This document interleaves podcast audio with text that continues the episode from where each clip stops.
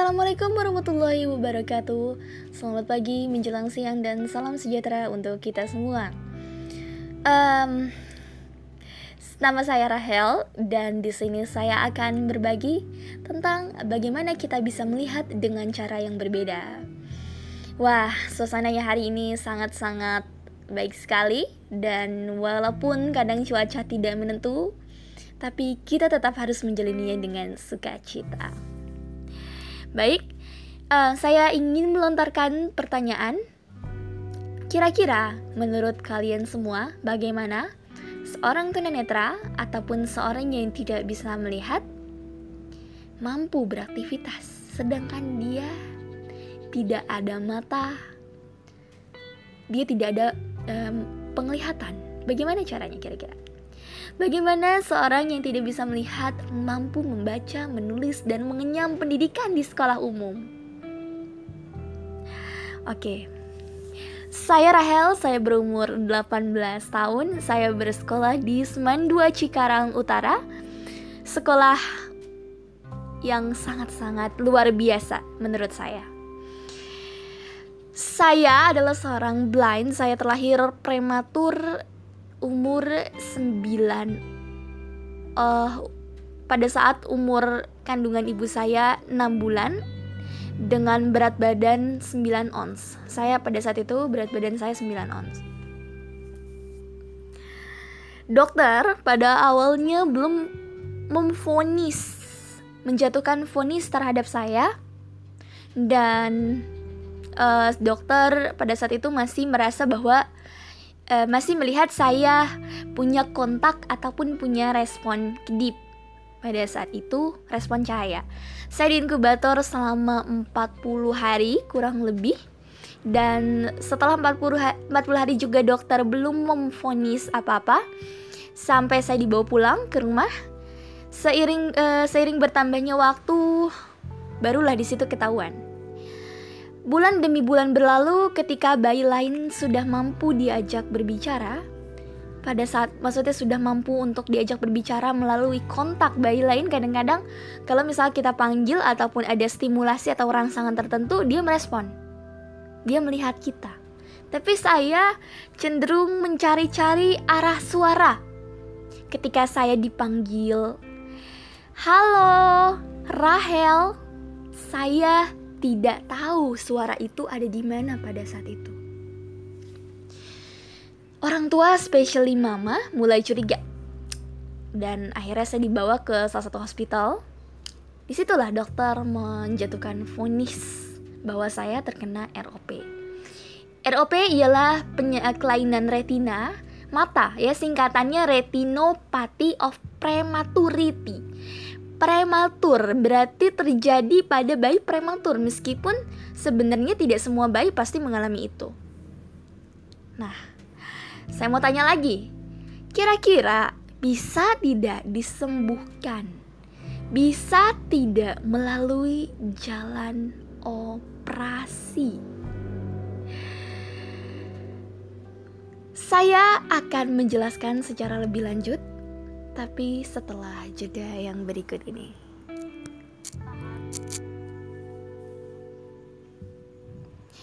Baiklah, kembali lagi di pertanyaan yang sebelumnya. Bisa tidak kelainan ini disembuhkan? Jawabannya, kalau hal ini sudah terdeteksi secara awal, kemungkinan kita bisa mencegahnya, kemungkinan tidak sampai buta total, masih mungkin masih bisa.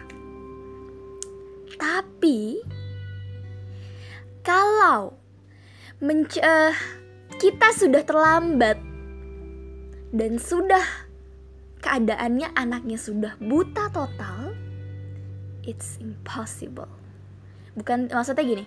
Itu tidak mungkin kemungkinannya kecil. Dokter bilang pada saat itu kemungkinannya kecil. Dan bukan nggak mungkin sama sekali ya. Itu keajaiban Allah sebenarnya. Tapi dokter bilang sudah dokter tidak bisa menjamin 100% dan dokter bilang kalaupun operasi resikonya pasti gede. Besar banget resikonya besar untuk bisa matanya bisa rusak atau apa gitu. Makanya orang tua saya tidak ambil opsi tidak ambil opsi untuk operasi. Sampai akhirnya ya sudah mereka berusaha buat ikhlas. Apakah ada rasa kecewa?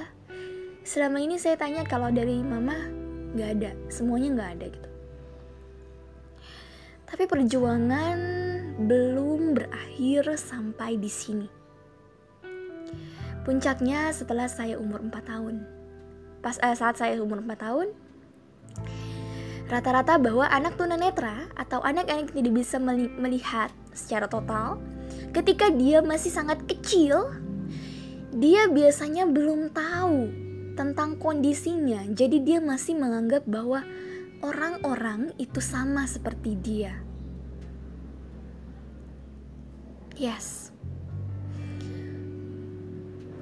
awalnya saya bermain di lapangan dan banyak sekali orang yang bertanya ke saya, ini angka berapa? Saya tidak tahu, saya bisa tidak bisa menjawab. Saya pulang dan saya tanya ke mama. Kenapa sih mah?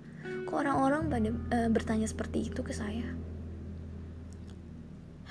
Di situ mama nangis karena orang tua pasti nggak sanggup lah menceritakan kondisi anaknya ataupun menghadapi pertanyaan pertama pertanyaan anaknya yang tentang masalah seperti itu.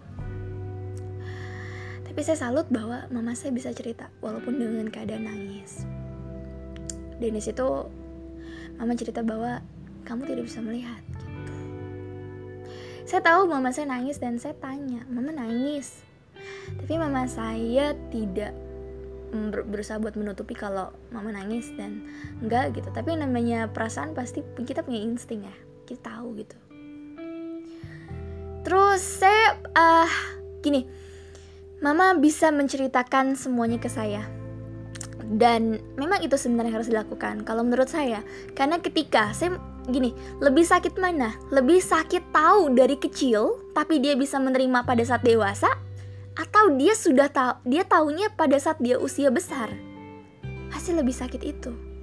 Karena ketika kita sudah usia besar, kita pasti banyak sekali hal-hal yang gimana gimana pasti kita lebih kerasa gitu jadi memang ya mau nggak mau suka nggak suka memang kita harus terbuka sama orang tua kita oh, anak kita gitu saya berusaha buat ngeyakinin mama saya pakai bahasa saya sendiri dengan uh, asumsi anak kecil tapi uh, waktu demi waktu ternyata saya anggap ini nggak mudah. Dulu saya sering main sama anak-anak juga yang sebaya. Saya merasa bahwa kenapa mereka pada ninggalin saya gitu. Saya nangis dan mama selalu bilang kamu gak usah nangis bahwa kamu masih punya Tuhan kamu masih punya Allah. Sampai saya akhirnya bisa untuk ya udah this is your life dan ya saya harus mencintai hidup saya gitu dan ya sudah saya bisa menerima sampai saya masuk sekolah saya masuk sekolah pada awalnya TK khusus itu sekolah khusus buat mengajarkan anak-anak untuk membaca dan menulis sebelum kita bisa masuk ke sekolah umum. Nanti saya akan cerita bagaimana tantangan orang tua dalam mengajari anak-anak tunanetra khususnya dan bagaimana saya bisa bersekolah umum sampai sekarang. Banyak sekali pengalaman dan kita bisa belajar dari sebuah banyak orang-orang yang punya kekurangan yang punya kesuksesan. Kenapa kita tidak bisa? Semangat selalu dan cukup sampai di sini. Saya akan lanjutkan di um, lain waktu. Assalamualaikum warahmatullahi wabarakatuh.